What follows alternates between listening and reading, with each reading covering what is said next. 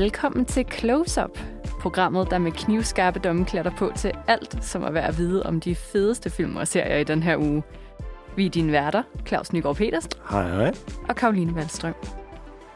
Claus, vi har et pakket program foran os. Ja, der er lidt mere på programmet, end der plejer at være, fordi vi skal både runde film og så en hel festival, så vi begynder at gøre os klar til. Der er nemlig snart Copenhagen Docs. Og Det er jo en af verdens allerstørste dokumentarfilmfestivaler overhovedet, og nu har den snart kørt her i København i 20 års tid. Så der er masser på programmet, især efter vi har haft nogle lidt coronasløve omgang docs. Så vi har selvfølgelig en masse anbefalinger, der skal i den retning. Derefter så skal vi også øh, snakke om Paul Thomas Andersons Licorice Pizza. Uh, ja, det, det, hårene helt om i nakken, de rejser sig på mig bare, når du siger titlen. Ja, det er, uh, det, uh, jeg får helt gåsehud. Prøv at se min hånd, prøv at se min arm. Begejstringen vil ingen anden tage. Heldigvis. Nej, hvor er det længe siden, vi har haft en af de der rigtig gode film. Du ved, dem, der stopper tiden en lille smule. Dem, som du vil huske året for. Åh, oh, ja. Det er dejligt. Og så skal vi så også et smut forbi uh, Ben Afflecks Gone Girl-agtige film Deepwater. Ja, lad os bare sige, at vi, vi skøjter lidt hurtigere over den, ikke? Den, den er mere interessant for nogle af de tematikker, den rejser, end som film selv. Og hvad runder vi så af med, Claus? Nok den mest kontroversielle danske film, der kommer i år, nemlig Christian Taftrups horrorfilm Speak No Evil, som allerede efter de mange forpremierer, der har været, og mange interviews, som instruktøren har givet efterhånden, rimelig meget fokus på, at han overskrider nogle grænser, når man normalt ikke ser i dansk filmkontekst, og det, det er interessant, men er det nok til at bære en hel film? Ja, jeg siger bare, at det er heldigt for ham, at Lars von Trier ikke udgiver øh, en film i år, fordi så kunne det godt være, at han fik lidt konkurrence på øh, chokfronten, ikke? Jeg vil næsten sige, at Christian Taftrup og hans bror Mads, som har skrevet manuskript, de har sagt hold my beer til Lars von Trier, fordi de har et øjeblik, som øh, nok tangerer noget, Trier han ellers har lavet. Oh. Jamen, lad os da øh, starte ud med det samme med nogle øh, Copenhagen Docs anbefalinger. Jeg kan se, at du har taget en avis med, Claus. Hvad er det? Jamen, jeg har taget programmet til Copenhagen Docs med, og der er 200 film at vælge imellem, fordelt på 10 dage, inklusiv en masse events og talks. Så det bliver en hektisk omgang, vi skal ud i. Mm. Øh, Festivalen er jo også bygget sådan op, at der er nogle forskellige konkurrencer i løbet af den. Øh, og hvis man vil være lidt doven, og måske gøre sig selv en tjeneste for at, at undgå en eller anden super mærkelig dokumentarfilm på fire timer, som man godt kunne have været foruden, så kan man jo i den her avis, og inde på nettet, hvor der også er en, en, en netudgave af programmet selvfølgelig, der kan man jo kigge efter, hvad der er nomineret i nogle af de øh, sjove kategorier måske. Mm. Men jeg vil meget hellere høre dine anbefalinger. Åh oh, ja, det er jo et uh, stort program, og det er jo som at vælge noget af det bedste slik i en chokoladebakke. Det er jo ikke rigtigt til at komme igennem, før man har prøvet lidt af det hele. Så, mm. Men uh, der er nogle events, som de kører, der hedder Lydspor, hvor forskellige musikere de laver live scoring til forskellige film. Altid virkelig underholdende element. Vi- har begge to prøvet at være til sådan nogle mm. øh, seancer, og det giver ligesom lidt ekstra, at man kan høre instrumenterne, mens filmen kører og bliver spillet i omkring en. Det giver sådan lidt nærmest 4D-oplevelse af et værk. Ja. Så der er flere af dem, og dem øh, synes jeg, man skal prøve at udsøge sig. Jeg vil ikke rigtig anbefale et enkelt, fordi der er mange forskellige, som også vækster i forskellige genrer, om det sådan er meget musikdrevet, eller om det er mere scoredrevet, hvis du forstår Mm. det. Mm. Ja, jeg kan mærke, at du drømmer dig væk til dengang, vi kørte stumfilm, og der sad en pianist over i hjørnet og klimprede væk på klaveret. Det er fint, du skal have lov til at drømme. Hvad Ja, men har det, du ellers, det, det er, hvad jeg har været engang. Jeg burde have været den mand, der sad og kliprede over i hjørnet. Jeg har to meget interessante naturdokumentarer. Uh. Først så har jeg Fire of Love. Kan du gætte, hvad, det, hvad vi er ude i her? Det er noget, jeg siger Fire of Love. Hvad, hvad elsker vi? Altså, jeg kan godt lide vulkaner. Det er nemlig Er rigtigt. det, er det vulkaner? Ej, ja. sweet. Okay.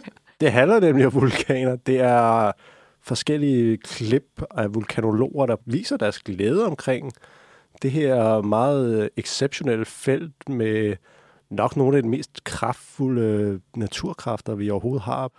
Hvis du har set et vulkanudbrud, så forstår du virkelig, at det er altså power bag. Og næsten i den direkte modsatte ende, der har jeg Into the Ice. Mm. Så du kan næsten have, gætte dig til, hvad det så handler om her. Der er noget med noget is. Det handler nemlig om, Is it melting at the poles? det gør det nemlig. Det handler om øhm, glaciologer, der i Grønland er i gang med at studere, hvor hurtigt isen smelter. Og der er nogle virkelig fantastiske naturbilleder i det her. Jeg har sjældent set så majestætiske isbjerge, og så med den her stillhed, der på en måde kan komme, når man bevæger sig imellem de her. Det er jo fuldstændig fantastisk. Omvendt så er der et fænomen, som jeg ikke anede eksisterede. Moulin. Som, Moulin? Moulin, ja. Mo- Jeg ved, jeg ved ikke helt, okay. Hvordan man udtaler det Ja. korrekt, nemlig. Det er kæmpe skakter, der kommer i indlandsisen med det her smeltevand, som går ned og. Mm. laver sådan nogle kæmpe kløfter og krater, som strækker sig langt over 100 meter ned i indlandsisen. Når man kommer derned, det, uh, der er også nogle flotte ting, men det er fandme også uhyggeligt. Jeg har mega meget højdeskræk, og der er nogle meget fine billeder, hvor man enten kigger direkte ned i sort intet, men man kan høre sådan ekkoer fra ting, der falder ned og rammer bunden. Eller også så kigger man op og kan se, hold det kæft, jeg er langt nede. Det, det, det er ikke noget, som... Øh, det Claus har det ikke godt med sådan noget. Nej, og to, du har super meget klaustrofobi. Noget andet, jeg til gengæld får af sådan noget der i, det er sådan øh, klimadepressioner. Fordi hvis du snakker om, om is, der smelter, så kan jeg godt regne ud, at de nok kommer frem til, det går hurtigere, end vi havde øh, håbet. Så jeg tror ikke, det her er en film, jeg bliver super glad af. Og men ser billederne fra den meget, meget smukke ud af, hvad jeg har set indtil videre. Men ja, Jamen, jeg vil fortsætte med at gøre det deprimeret så. Nå, The okay. Territory, en dobbelt vinder fra Sundance Festivalen, en af verdens mest øh, anerkendte filmfestivaler, handler om øh, regnskoven i Brasilien, som jo unægteligt er lidt under pres i forhold til Mm. regeringen, der gerne vil, og private folk, der gerne vil rydde så meget som overhovedet muligt for at kunne dyrke jorden. Og så alle dem, som gerne vil have, at vi har en verden, fordi hvis vi rydder al regnskov, så er der ikke noget til at filtrere al den fucking koldioxid, vi smider ud i verden. The Territory og A House Made of Splinters, uh, Simon Larangs fabelagtige dokumentarfilm, som også er en vinder fra Sundance. Han vandt for bedste director i en dokumentarfilm. Mm. Handler om livet på et børnehjem i Ukraine. Oh, Ja, det er ubehageligt relevant lige i øjeblikket, og det er også derfor, jeg tænker, at det er en vigtig film, som man er nødt til at se. Men så lidt lettere. Jeg vil gerne slutte af på en lidt lettere note. tak. Indholdet er måske ikke så opløftende, men det er nogle meget interessante ting. Der er nogle VR-udstillinger, som kører øh, også under Docs. VR, det lyder jo som sådan noget, man øh, får på hovedet, når man står hjemme i sin egen stue og spiller et eller andet computerspil eller noget af den stil. Men faktisk har det- har det været i et stykke tid nu også en rimelig udbredt kunstform inden for dokumentarisme. Øh, at man altså kan troppe op og så få sådan et VR-headset på, ned over øjnene selvfølgelig. Og så kan man ellers øh, gå lidt rundt mm. i øh, hvad end verden, man nu engang er blevet placeret i. Og det har Docs også de sidste par år haft med stor succes. Mm. Og den fortsætter igen i år. Den ene af dem hedder Nans Ende, og vandt faktisk hovedprisen mm. på Pix, som kørte tilbage i november.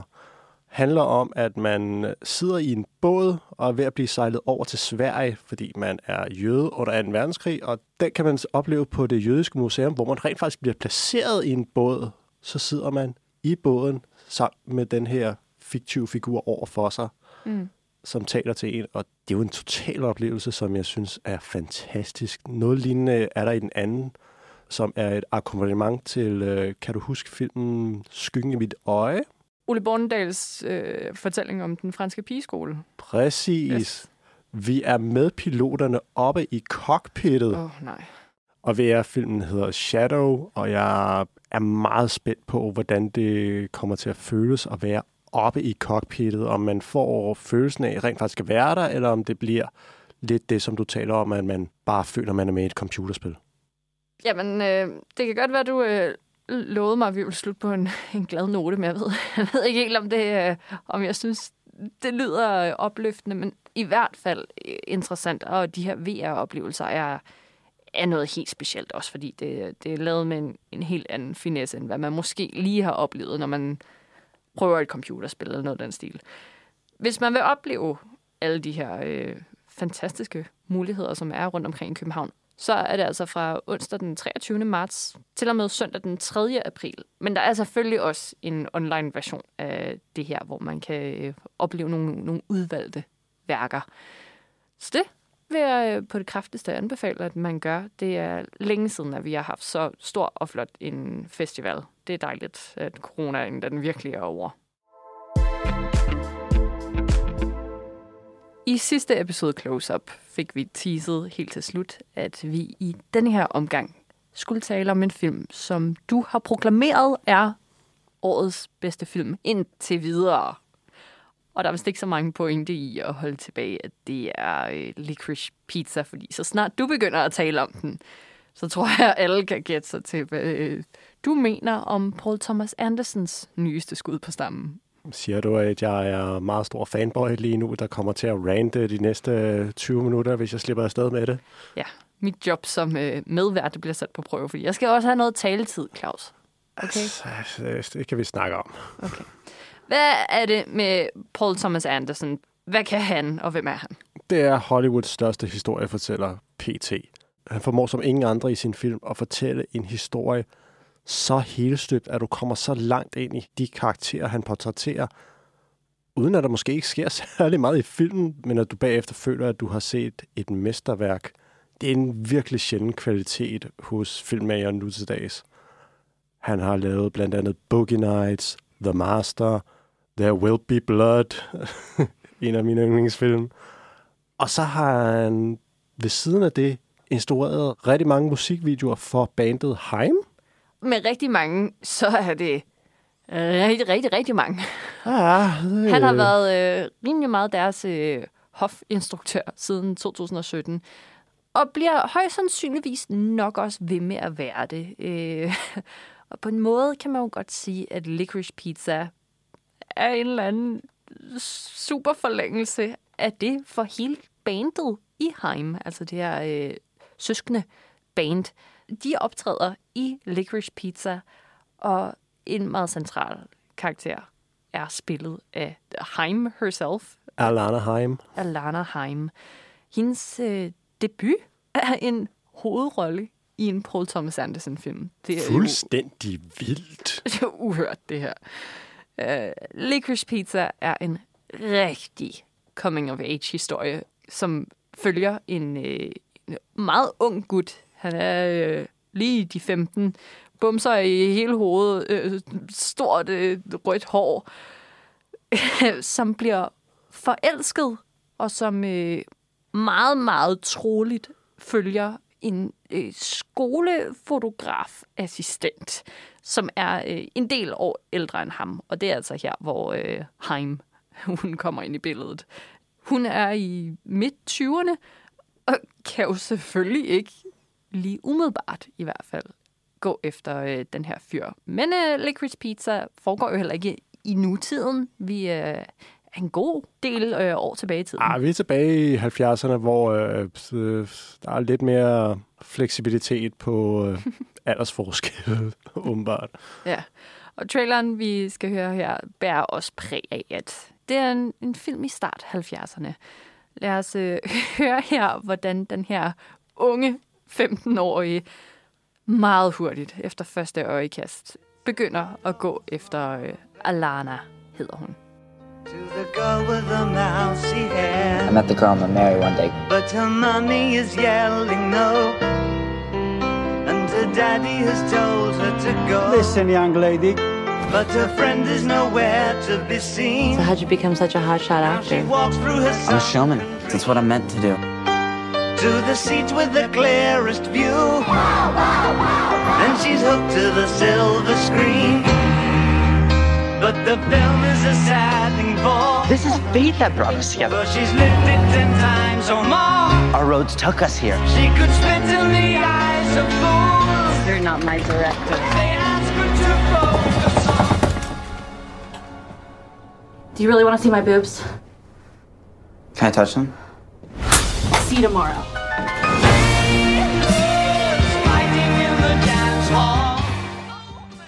Åh, oh, David Bowie, Life on Mars, for satan da. er altså en god trailer, det der. Hvis man vælger at bruge sådan en sang, ikke? den er hellig, så skal man også leve op til det. Det skal jeg lige love for, at den gør. Altså, Paul Thomas Anderson, han er blevet nomineret til Best Director ved Oscars, og det er der jo en grund til, fordi det her, det er virkelig en velinstrueret film, der bare... Jamen, jeg, jeg, det, det er svært for mig at udtrykke, hvor, hvorfor det er, jeg er så begejstret for den, og det er virkelig en ulempe, når man sidder og skal tale om en film. Ja, hmm, det er også fordi, den bevæger sig i, i et lidt mærkeligt grænseland. Øh, for det første er den relativt lang. Den øh, kører på 2 timer og 13 minutter, så der kan også ske meget. Så har vi med virkelig unge skuespillere generelt at gøre. Altså, de voksne er øh, idioter, hvis de endelig optræder, og i hvert fald nogen, man kan snøre, eller nogen, som er faldet i og er blevet weird. Altså, de er sådan nogle mærkelige folk, som virkelig har, har mistet sådan sandheden i livet selv. Og det er, det er kun børnene, der ligesom øh, stadig kan huske, hvordan man egentlig skal leve. Og så derudover, så er den super meta, for der optræder ret mange karakterer i Licorice Pizza, som egentlig er øh, virkelig mennesker. Blandt andet så øh, kommer Bradley Cooper ind på et tidspunkt som Barbara Streisands daværende mand. Og øh, vi har også nogle øh, filminstruktører, nogle castinginstruktører den slags, og øh, nogle gamle afdankede tv-stjerner, som bestemt er, er genkendelige fra 70'erne. Ja, fordi Gary, vores 15-årige gut, han er skuespiller, så han bevæger sig i det her miljø, øh, filmstjerner og alt det andet. Og plus han er en, han er, han er lidt en hostler. Han kan finde på alle mulige skøre forretninger. Vandsenge, for eksempel, øh, det kan man jo godt sælge til alle og enhver. Men det er det, der er pudsigt, fordi det er, den er lidt skæv, den her film. Den bedste sammenligning, jeg kan komme med, det er Richard Linklaters film Dazed and Confused, som også er periodefilm, der er lidt tilbage i de her 70'er miljø, hvor alting har liv og tekstur, som ikke findes mere, og det er pudsigt, at noget, der et eller andet sted føles så tæt på, alligevel kan betegnes som periodestykke. Men det er det jo, fordi der er jo et helt slags speciel tøjstil, og der er musikstil, som kun er kendetegnende for de her æraer. Men det, som gør den her film helt unik, det er de her to debutanter i hovedrollerne, som fuldstændig... Altså, jeg har set mange film, jeg har set mange tv-serier, men det er fandme længe siden, jeg har set to personer på den her måde fuldstændig omfavne deres karakterer og blive... Ja, de, jeg ved ikke, hvordan jeg skal kunne se dem i andre roller efterhånden, fordi det er jo debutanter. De vil jo altid være synonyme med det her. Og Gary Valentine, som er den her 15-årige gut, han bliver spillet af Cooper Hoffman. Hmm, er der Hoffman? Nogen, Hoffman. Er der nogen, der genkender det navn? Det er det, ja, fordi det er afdøde Philip Seymour Hoffmans søn. Philip Seymour Hoffman, som er en af Paul Thomas Andersons yndlingsskuespillere, har været med mm. i masser af hans film. Døde tragisk af en overdosis, og nu er Cooper så trådt i farmands fodspor. Og jeg sad virkelig med et par tårer i øjenkrogene mm. nogle gange, når Cooper han dukkede frem, fordi han har det samme lurendrejer smil som sin far, når han er allermest glad. Og der er den her stjernetilstedeværelse, som man ikke kan duplikere, man ikke kan træne sig til. Det er noget, der bare er medfødt. Gary Valentine er min yndlingskarakter i år. Han er så charmerende, og han er så fuld af gå på mod, men stadig virkelig usikker på, hvordan man skal navigere i verden. Altså, han er en 15-årig knæk, der har fået et crush på en 25-årig babe, øh, som ikke helt 100% afviser ham, men også er sådan lidt på afstand alligevel. Det er sådan lidt weird øh, flirt-dynamik, som er i det her grænse-venneland, hvor man ikke sådan Mm. Åh, der skal ikke gå meget galt, eller, man skal ikke være meget søvnig, så ligger man og sover forkert op af hinanden. Og Alana Haim, som jo, jamen, hun er jo ikke skuespiller for fan, men alligevel så står hun her og matcher mm. Cooper Hoffman. I hendes karakter hedder også Alana, Um, så måske der også har været noget forståelse fra Paul Thomas Anderson om, at det her er om noget, altså godt nok er hun ældre end øh, Cooper Hoff, men, men han kommer jo i det mindste fra en verden, hvor det her øh, har givet mening for mm. ham altid. Så øh, Alana, som er spillet af Alana Haim, har jo altså fået lov til at beholde sit navn, og der er måske også noget der i ikke at skulle... Hun virker meget som sig selv om, hvad jeg har opfattet omkring Haim. Selvfølgelig spiller hun skuespil, men øh, hun, hun er tættere på sig selv, end hvad jeg kan forestille mig. Er hun den her storband? Øh, hun banner hele tiden. det er rigtigt. Genialt godt også. ja. Øhm, du snakkede lidt om den der dynamik, som de to har. Og det der med, at hun også er draget af ham, selvom hun udmærket godt ved, at det er super mærkeligt, at hun nu bare har lyst til hele tiden at hænge ud med den her rødhårede Gary og hans venner. Han er jo kun 15. Hvad er det helt præcis, der foregår? Men der er et klip, hvor hun også øh, først lige er, er i gang med at lære ham at kende, øh, hvor han lidt har sådan udfordret hende til sådan, du tør ikke at spise middag med mig i aften. Hvor hun siger, nej, det er fuldstændig rigtigt, det gider jeg faktisk ikke engang. Øh, men alligevel, så dukker hun op på hans stamrestaurant, for hun kan ikke helt blive væk. Og det er her, hun øh, begynder at høre lidt om, hvad det egentlig er, han er for en type. Og det lyder sådan her. What are your plans? I don't know. What's your future look like? I don't know. You should start your own business. What business should I be in? I don't know. What do you like? I don't know. You're an actress. You should be an actress. So how'd you become such a hotshot actor? I'm a showman. It's my calling. I don't know how to do anything else. It's what I'm meant to do. I mean, ever since I was a kid, I've been a song and dance Come man. on. Ever since you were a kid. Song and dance man. Where are your parents? My mom works for me. Oh, of course she does. Yes, she does That in my public sense. relations company. In your public relations company? Because you have that. Yes. And you're an actor. Yes. And you're a secret agent too. Well, no, I'm not a secret agent. That's funny. Kan du ikke være andet end draget af den her... Altså, har du hørt en 15-årig være så veltalende og så likable? Nej. Det tror jeg er det ord, der bedst beskriver Gary. Han er virkelig likable. Ja, og så har han også styr på sig selv til den grad, at han, han i det mindste ved, hvad han vil. Og det er meget modsat Alana, som vi også i klippet kan høre, øhm, ikke ved, hvad hun vil. Hun har ikke nogen plan for fremtiden. Hun ved heller ikke engang, hvad hun har lyst til. Så den sikkerhed, som hans mm, selvsikkerhed mm. kan give hende, er, er helt klart også en, en meget, meget stor faktor for hende. Jeg kan alligevel ikke lade være med at sidde og tænke, huh, for fanden. Hvis det her havde været anderledes, ikke? Og elefanten i rummet. Hvis han havde været 25, og hun havde været 15, havde vi så også synes at det her var øh, så charmerende, som det portrætteres i Licorice Pizza.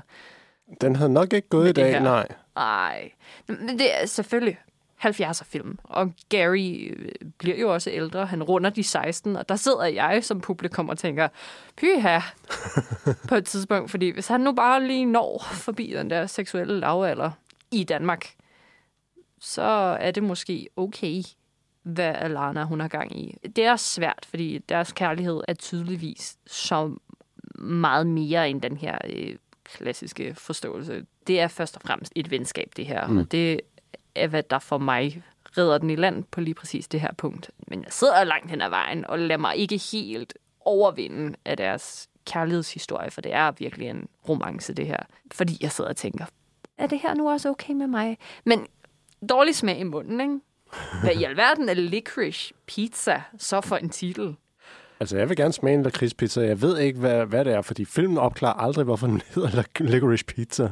Ingen idé. Nej. Ikke andet end der er den her barneglæde ved også at Ja, både for eksempel sælge vandsengel og bevæge sig lidt ind i det her voksenland, men være lidt en hostler og sådan, måske er der noget i at tage noget og gøre det til sit eget.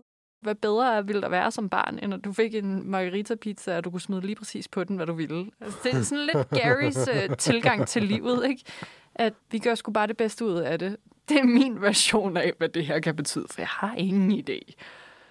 Og det er også halvdelen af charmen, at du forstår simpelthen ikke, hvor den her film er på vej hen, for du kan, kan ikke andet med netop en Paul Thomas Anderson-film, end bare læne dig tilbage og regne med, at karaktererne tager historien videre. Mm. Og er der noget bedre end det?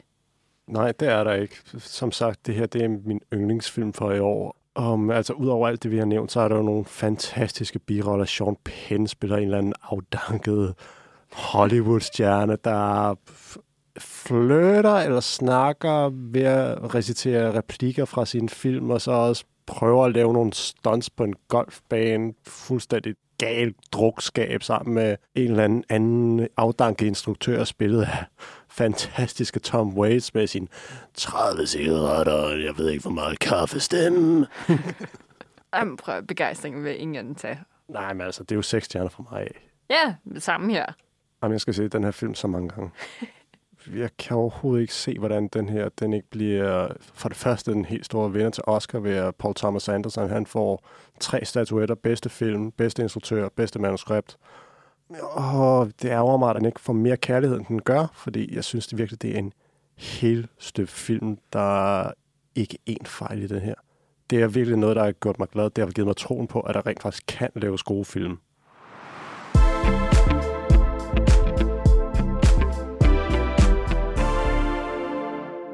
Og fra et øh, meget savligt coming-of-age-drama kommer vi nu over i en lidt mere sleazy genre på streaming. Den erotiske thriller Deep Water med Ben Affleck og Anna de Armas. Ben Affleck ved jeg godt, hvem er. Mm. Anna de Armas, for et par år siden havde jeg nok øh, ikke vidst, hvem du snakkede om. Men øh, efter den nye Blade Runner-film, og bestemt også efter Knives Out og den nye No Time to Die James Bond-film, så tror jeg, at de fleste er klar over, hvem hun er. Mm, og lige om lidt så er hun aktuel i uh, Blonde, hvor hun skal spille ingen andre end Marilyn Monroe. Mm. Ja. ja. Men først skal vi lige have overstået Deepwater, en film, der rigtigt skulle være kommet i biograferne, men øh, klogeligt nok bare blev forvist til streaming, hvor man nu kan se den på Amazon Prime. Hvis man som jeg, og også lidt dig, Claus, kom nu. Ja, jeg kan godt lide hvis man er sådan nogle uh, gossiping bitches, som vi er, mm-hmm. så vil man jo gerne vide, uh, hvordan det så ud, da Anna de Armas og Ben Affleck de fandt sammen, da de skulle lave denne her film. Og det taler jo lige ind i min yndlingsting. Nemlig, når det bliver fanget. Det moment, hvor Kristen Stewart og Robert Pattinson, de i virkeligheden jo også bliver forelsket, når de optager den første Twilight sammen. Eller Mr. and Mrs. Smith, hvor Brad finder ud af, at han bliver nødt til at gå for Jan, og i stedet skal være med Angelina. Og hvad er dit yndlingseksempel på det? Oh, det er virkelig svært at finde noget, der topper Brad og Angelina, selvom det var et rimelig grimt uh, sådan sammensmeltning, fordi han var sammen mm. med Jennifer Aniston på det tidspunkt, men uh, det er lidt lige meget. Eva Mendes og Ryan Gosling. Okay. Det synes ja. jeg, det er, det er en virkelig god en. De mødtes under optagelserne til 2011-filmen The Place Beyond the Pines. Fremragende film. Ja. Og jeg synes, det er goals for sådan film couples, fordi det er fandme to smukke mennesker. Jeg vil nok sige Ryan Reynolds og Blake Lively. Godt nok til Green Lantern. Men det er det eneste, der gør... det er hvad der gør, at jeg kan undskylde den film. At i det mindste kom der virkelig true love ud af det. Meget pæne børn også. Ja, ja, ja. Nå, Deepwater, Anna de Armas og Ben Affleck, det varede jo så ikke mellem dem, men øh, de har sikkert hygget sig rigtig meget, da de skulle optage den her erotiske Gone Girl film. Faktisk er den baseret på en bog, som stammer helt tilbage fra 1950'erne, om en mand og en kone, som ikke er så forelskede i hinanden, som de plejede at være. Mm. Og øh, for ligesom at peppe forholdet lidt op, så begynder de at lege sådan nogle mind games med hinanden. Og især kvinden, det er jo så også sådan en 1950'erne ting, hun øh, tager det selvfølgelig for langt og begynder at gøre ham pinligt til mode ude i offentligheden. Øh. Og de her øh, mind games, de leger med hinanden, de øh, tager meget hurtigt overhånd, men det er også sådan en både bog og film, hvor man aldrig rigtig helt ved, hvem der fortæller sandheden.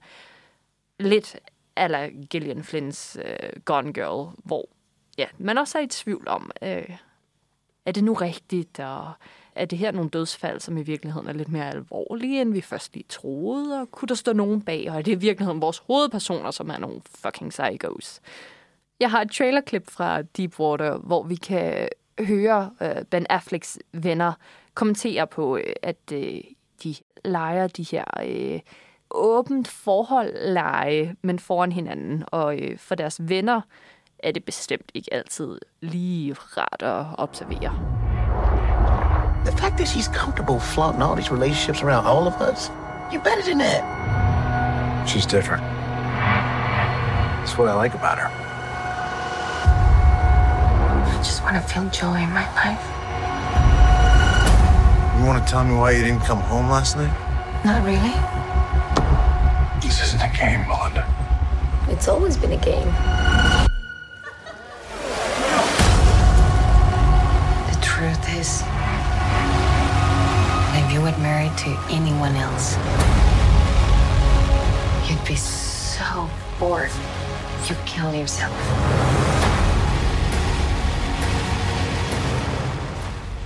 Hvis du var gift med nogen andre end mig, så ville dit liv være så kedeligt, at du ville tage livet af dig selv. Det lyder ikke umiddelbart som et forhold, man har lyst til at redde. Øh, selvom der selvfølgelig kan komme noget øh, sjov ud af jer. Have et øh, åbent forhold og gå og smøre det lidt ud i hinandens ansigter til diverse fester. Det lyder super sundt. Ja, Det, øh, Nej. Det, det, nej, det gør det nemlig ikke. nej. Og det, der irriterer mig ved den her, det er, at den virkelig ikke virker, som om den passer ind i tiden. Det, du nævnte i starten, at øh, den er baseret på en bog fra 1950'erne, og man kan godt mærke den her tone stadig med, at den er meget gammeldags, også i måden, de voksne de interagerer med hinanden, de forskellige par. Ingen af dem har noget arbejde til synligheden. De har hele tiden tid til at feste og alt muligt. Ja, og så hjælper det jo heller ikke det her. Det er virkelig øh, pushet som værende en erotisk oplevelse, ikke? Øh, ikke at det skulle nærme sig Fifty Shades of Grey, og der skulle også være sådan noget lidt sådan øh, hårdere ved det. Altså, der bliver choket godt i den her. Men det fandt mig ikke særlig charmerende, når parterne tydeligvis lader til begge to at hade hinanden, og der er ikke noget værd at redde i den her relation. Det bliver meget, meget, meget hurtigt klart. Især fordi de også ligesom bekræfter løbende, at øh, jeg hader dig. Så hvorfor er det lige, vi skal hæppe på nogle af det her? Slet ikke, når de så viser sig at være øh, rigtig, rigtig ubehagelige mennesker, som vidderligt bare bruger alle andre på deres vej, for at øh, deres ægteskab kan være interessant nok til, at de kan forsvare over for sig selv, at de ikke skal have en skilsmisse. Prøv at det her er er et komplet trainwreck af en film og af et manuskript. Der er en god detalje i den her film, og det er, da Anna de Armas giver Ben Affleck et blowjob i en bil, Mm. Og så løfter hun hovedet op, og så tager hun lige noget ud af munden, som om der er et lille hår. Det er en af de her små detaljer, som man sjældent ser i nogen andre film. Det er det eneste, jeg synes, er nogenlunde troværdigt ved mm. den her film. Ja, det var, faktisk, det var faktisk en rigtig, rigtig fed detalje. Derudover er det her nok noget af det værste og den er lang. Og hele det store øh, suspense-komplot ender med ligesom at blive øh, udviklet gennem en karakter, man overhovedet ikke er introduceret til før en mod slutningen, for der dukker der lige pludselig en krimiforfatter op som en bikarakter, som begynder at forstå, at det her ægtepar, de har gang i noget rigtig ulovligt råd, øh, som går ud over en masse andre mennesker. Så lige pludselig får vi den her detektivagtige type med ind fra siden, som skal til at løse det hele og give noget fremdrift mod slutningen. Og det er der virkelig også brug for, fordi hvis man ikke er faldet i søvn efter bare øh, den første en og en halv time, så er der i hvert fald far for det, at man gør det mod slut.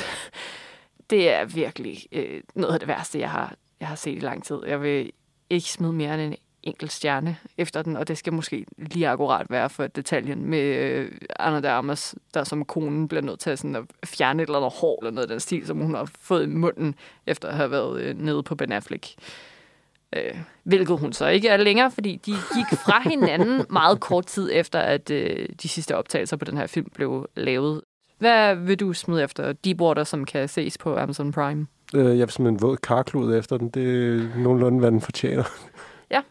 Det er en sjov hadefilm, men det, det, det, man skal være meget masochistisk for at kunne kæmpe sig igennem den hele. Og det er jo sjældent, vi sådan direkte går ud og siger, at du skal ikke se det her, men det skal du ikke, medmindre du er virkelig, virkelig, virkelig nysgerrig på at se, hvordan Ben Affleck og Anna de Armas, de muligvis har haft kemi på et eller andet tidspunkt. Mm, jeg tror faktisk, jeg har lært min lektie, at øh, jeg skal stoppe med at snage andre menneskers liv på den måde. Jeg får faktisk ikke rigtig noget ud af det alligevel, åbenbart.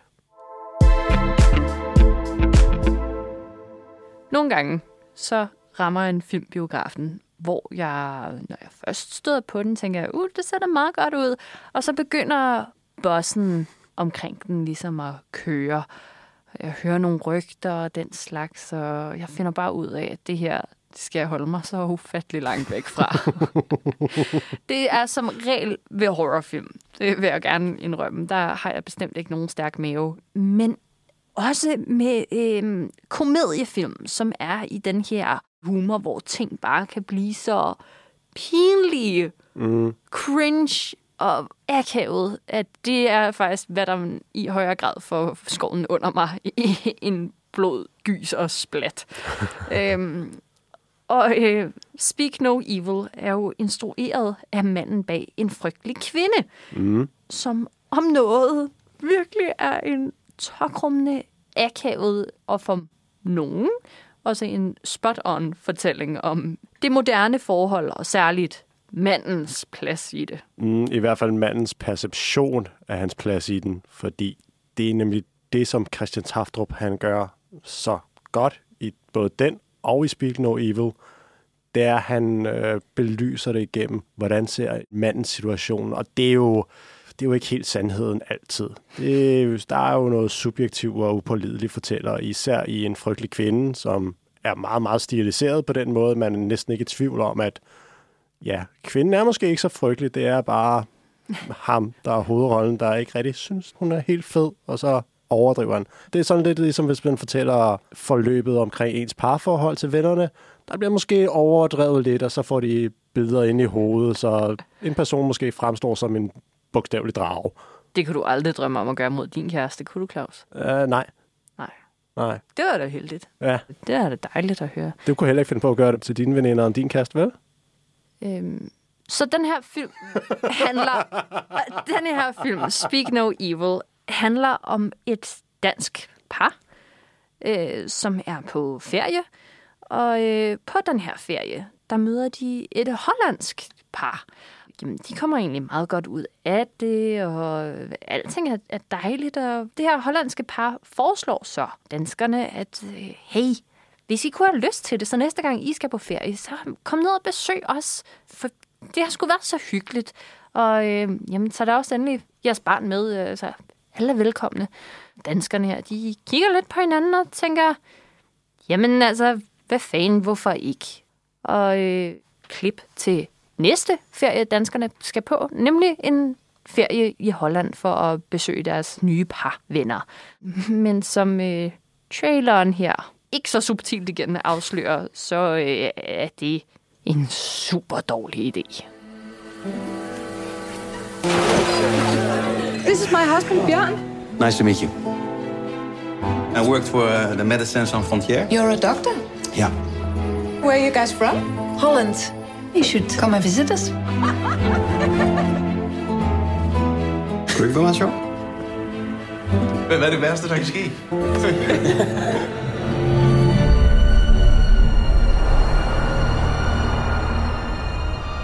Yeah, you made it! Hey!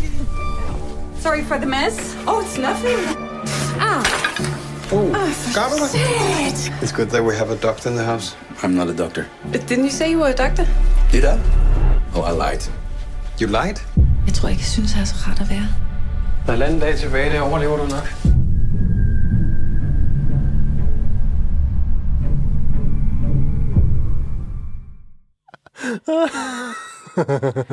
Famous last words. um, jeg ved ikke, hvad jeg umiddelbart også ved den her trailer synes var det mest horrible. At det her tydeligvis er en super dårlig idé, og danskerne bare bør tage benene på nakken, eller den her forfærdelige danske accent, som vi skal høre en masse dejligt på, fordi det her er jo øh, i høj grad også en film, der ville kunne gøre sig rigtig godt i udlandet. Øh, heldigvis er meget af dialogen jo på engelsk, så en god eksportvare øjner jeg i hvert fald muligheden for her. Ja, den blev vel modtaget, da den havde premiere på Sundance Festivalen tilbage i januar måned.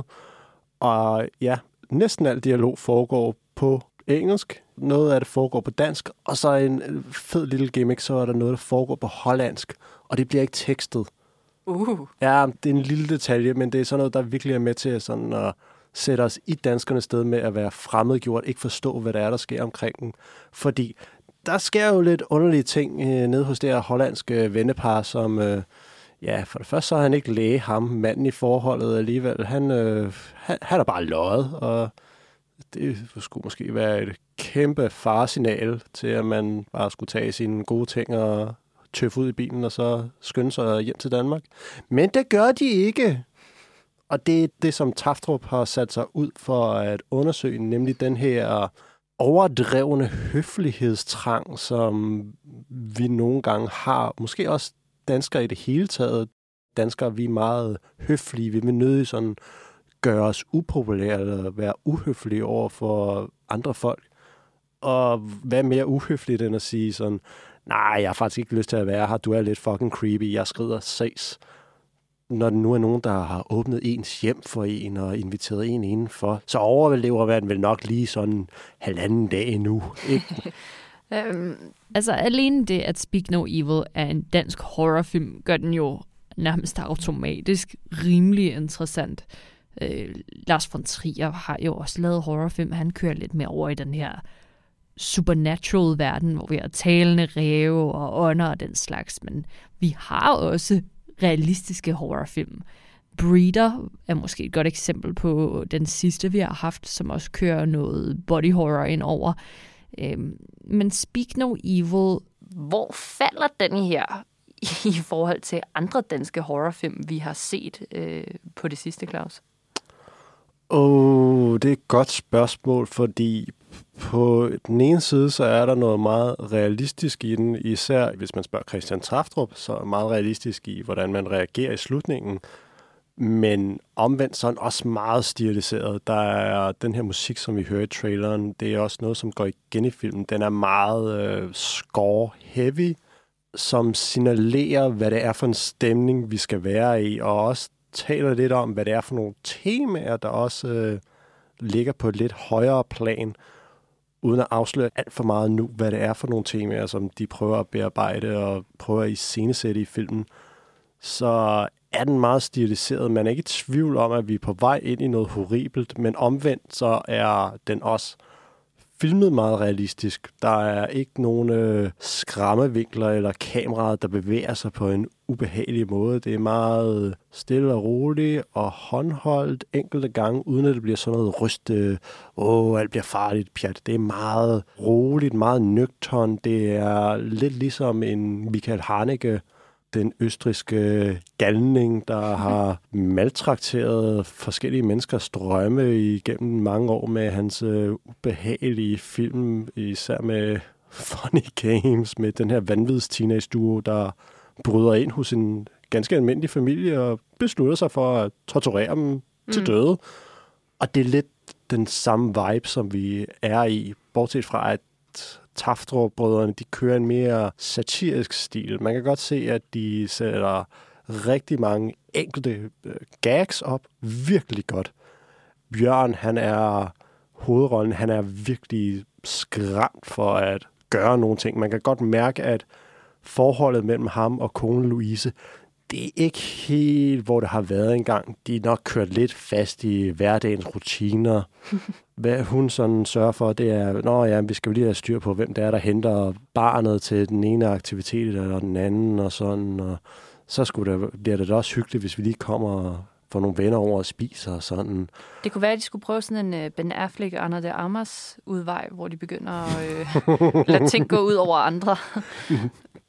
Jeg bliver nødt til lige at stoppe dig, ikke Claus? Fordi Ja. ja, vi kan jo godt snakke om, at øh, det her er en øh, realistisk dansk horrorfilm, og allerede det burde øh, gøre de fleste nysgerrige, for dem får vi for få af.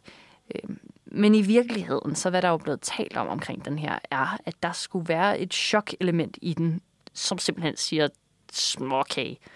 Og desværre ligger denne her specifikke sekvens, og man er ikke i tvivl, når man ser den. Den ligger helt, helt mod slutningen, og derfor kan vi af gode grunde ikke tale om den. Med mindre. Vi gør noget usædvanligt. Ja, at vi simpelthen lige smider nogle øh, hurtige stjerner efter Speak No Evil, og så ellers øh, afslutter officielt den her omgang close-up, og så øh, fortsætter spoilersnakken, lige efter at øh, du har givet den her et par stjerner. Hvad siger du til det? Det lyder som en rigtig god idé. Okay, Nå, men hvad skal Speak No Evil så have? Jamen, den får meget store fire stjerner. Grunden til, at det ikke bliver mere end det, det er, at jeg synes ikke, den fungerer som helhed. Christian Taftrup og Mads Taftrup, de er virkelig dygtige til at lave enkelte scener, hvor man virkelig får det her cringe-øjeblik øh, fuldstændig smadret op i ansigtet, så man bare sidder sådan, åh, vrider sig i sædet af ubehag over, at karaktererne er så akavet. Og så kommer vi til de horrible øjeblikke, som det er måske mig, der har set så meget horror, at jeg ikke øh, rigtig bliver ramt nok af det. Ej, det er virkelig bare dig. Ja. Der vil jeg sige, du skal lige komme lige i touch med din menneskelige side der igen, fordi du skal ikke have siddende på dig, at du ikke synes, det her det var forfærdeligt. Jeg redder dig lige, ikke? Og siger, Okay. nej Claus, det er scary as fuck, det her. Og det er klamt. Men du synes simpelthen ikke, den går langt nok. Nej, jeg synes godt, den kunne have været Ej, øh, nu må vildere. du stoppe, altså. Jamen, vi siger øh, tak for close-up for i dag. Vi ser frem til at lyttes ved i næste uge. Og så lægger vi lige en lille fin spoiler alert ind. Den lyder sådan her.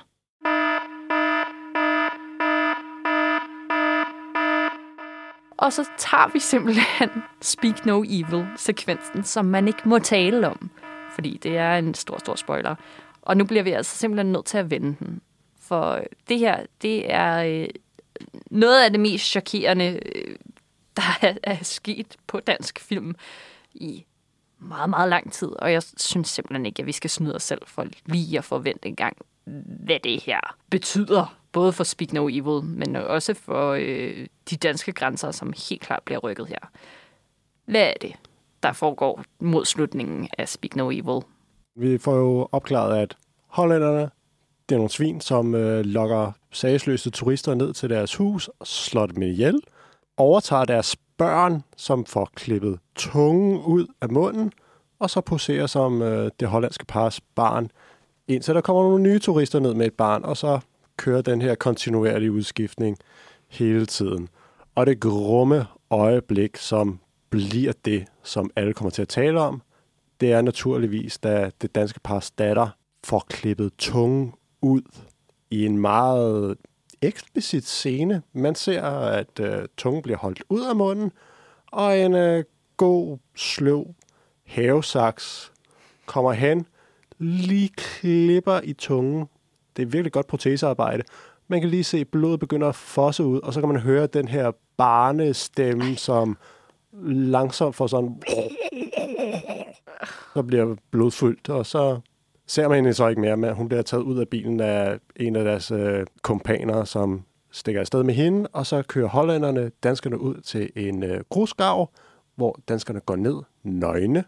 Man ser det hele. Og så bliver de ellers stenet, mens der kører nærmest englekor i baggrunden. Hmm. Det er en effektiv slutning. Effektiv. Effektiv.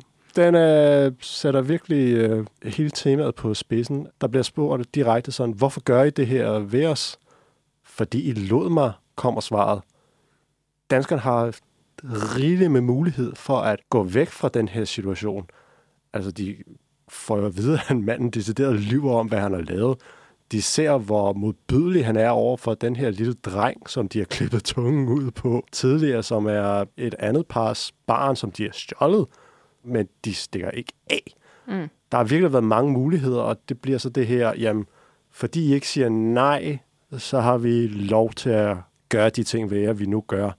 Ja, altså selvfølgelig Ah, det- komplet forkert, men et interessant tema at tage op, uanset hvad. Ikke, det selvfølgelig giver nogen lov til noget, at der er faresignaler, men derfor er det værd at tale om alligevel. Mm. Det her øjeblik er jo sådan noget, der øh, får mange til at få det rigtig, rigtig skidt. Hvordan var reaktionen, da du så den i en, i en fyldt biografsal? Det var ikke en pressevisning, men en forpremiere, du Mm. var til. Ja. Hvad var reaktionen? Den var meget interessant, fordi nogen havde måske set den komme. Mange havde ikke set det komme, og ikke i så detaljeret grad og Mm. udpenslet, som det rent faktisk bliver vist.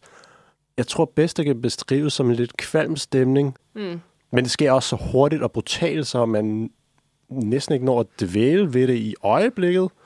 Men filmen slutter så fem minutter efter, den her scene indtræffer.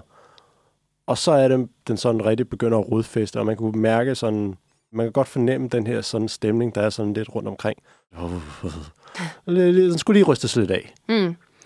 Umiddelbart er det her jo kun noget, jeg vil sige, bliver toppet af Lars von Triers The House That Jack Built, hvor øh, Sofie Gråbøls øh, børn bliver skudt ihjel mm.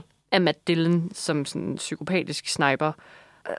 Derudover, så det, det der med at blive stenet til sidst, det minder jo også en lille smule om øh, Midsommar. Mm. Så formår det her rent faktisk at cementere Speak No Evil som sådan et helt nyt kapitel i Danmarks historien, som det mest grusomme, vi har set på film.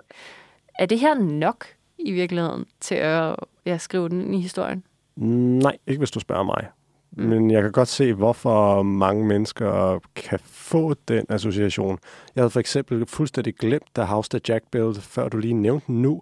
Og det er jo pudsigt, fordi vi har det her med at klippe ting over. Det har Lars von Trier jo også gjort i uh, Antichrist. Så det er som om, man har taget uh, Lars von Triers to grummeste øjeblikke og merged dem sammen til den her, hvordan gør vi det mest modbydelige? Det er ved, at vi torturerer et barn på en måde, som ikke er set tidligere i en dansk film. Mm. Er det et cheap trick? Ja, det synes jeg et eller andet sted, det er. Fordi man kan godt gætte sig til, at børnene får klippet tungen ud, fordi man ser den hollandske dreng, han åbner munden, og så kan man se, der er ikke rigtig noget tunge derinde. Der er en lille stump tilbage. Så man ved godt, hvad det er, der sker. Og jeg, jeg er glad for, at den går derhen, hvor den gør, men jeg er ikke glad for, at den ikke går skridtet længere. Det er som om, det er en film fra den her franske bølge, der hedder New French Extremity, hvor man virkelig gik ind og gjorde modbydelige ting med kroppen, som blev flået fra hinanden. Altså Martyrs, Hard Attention, Inside. Virkelig grumme film, hvor kroppen bliver skåret op. Mm. Det er lidt derhen af, men vi er på en lidt pæn og super afstand, fordi godt nok ser vi tungen blive taget ud og sådan lidt klippet i, men det er dårligt belyst, og vi klipper meget hurtigt væk, så vi ser ikke fuldt ud, at tungespidsen den sådan hænger og dingler. Mm. Så det er sådan lidt, vi kommer lige hen til grænsen, men vi er der alligevel ikke helt. Så jeg, jeg kunne godt tænke mig, at den havde været lidt vildere igen, men det er jo også bare mig, der godt kan lide en god gang går. Ja. For resten af os er det måske mere end rigeligt. Men øh, interessant da at se, at øh, man har lavet en frygtelig kvinde, og nu også Speak No Evil. Jeg ved, hvad det næste fra den her øh, duo bliver, fordi det er da øh, en interessant udvikling. Ja, jeg mangler bare lige en coming-of-age-film, så tror jeg, de har taget samtlige øh, faser i livet, også med deres øh, første film, der var Forældre, hvor man ser et ældre ægtepar, der går tilbage i tiden på en eller anden finurlig måde. Så ja, coming-of-age-film, øh, Taftrup-brødrene style. Shit, mand. Det er jeg klar på.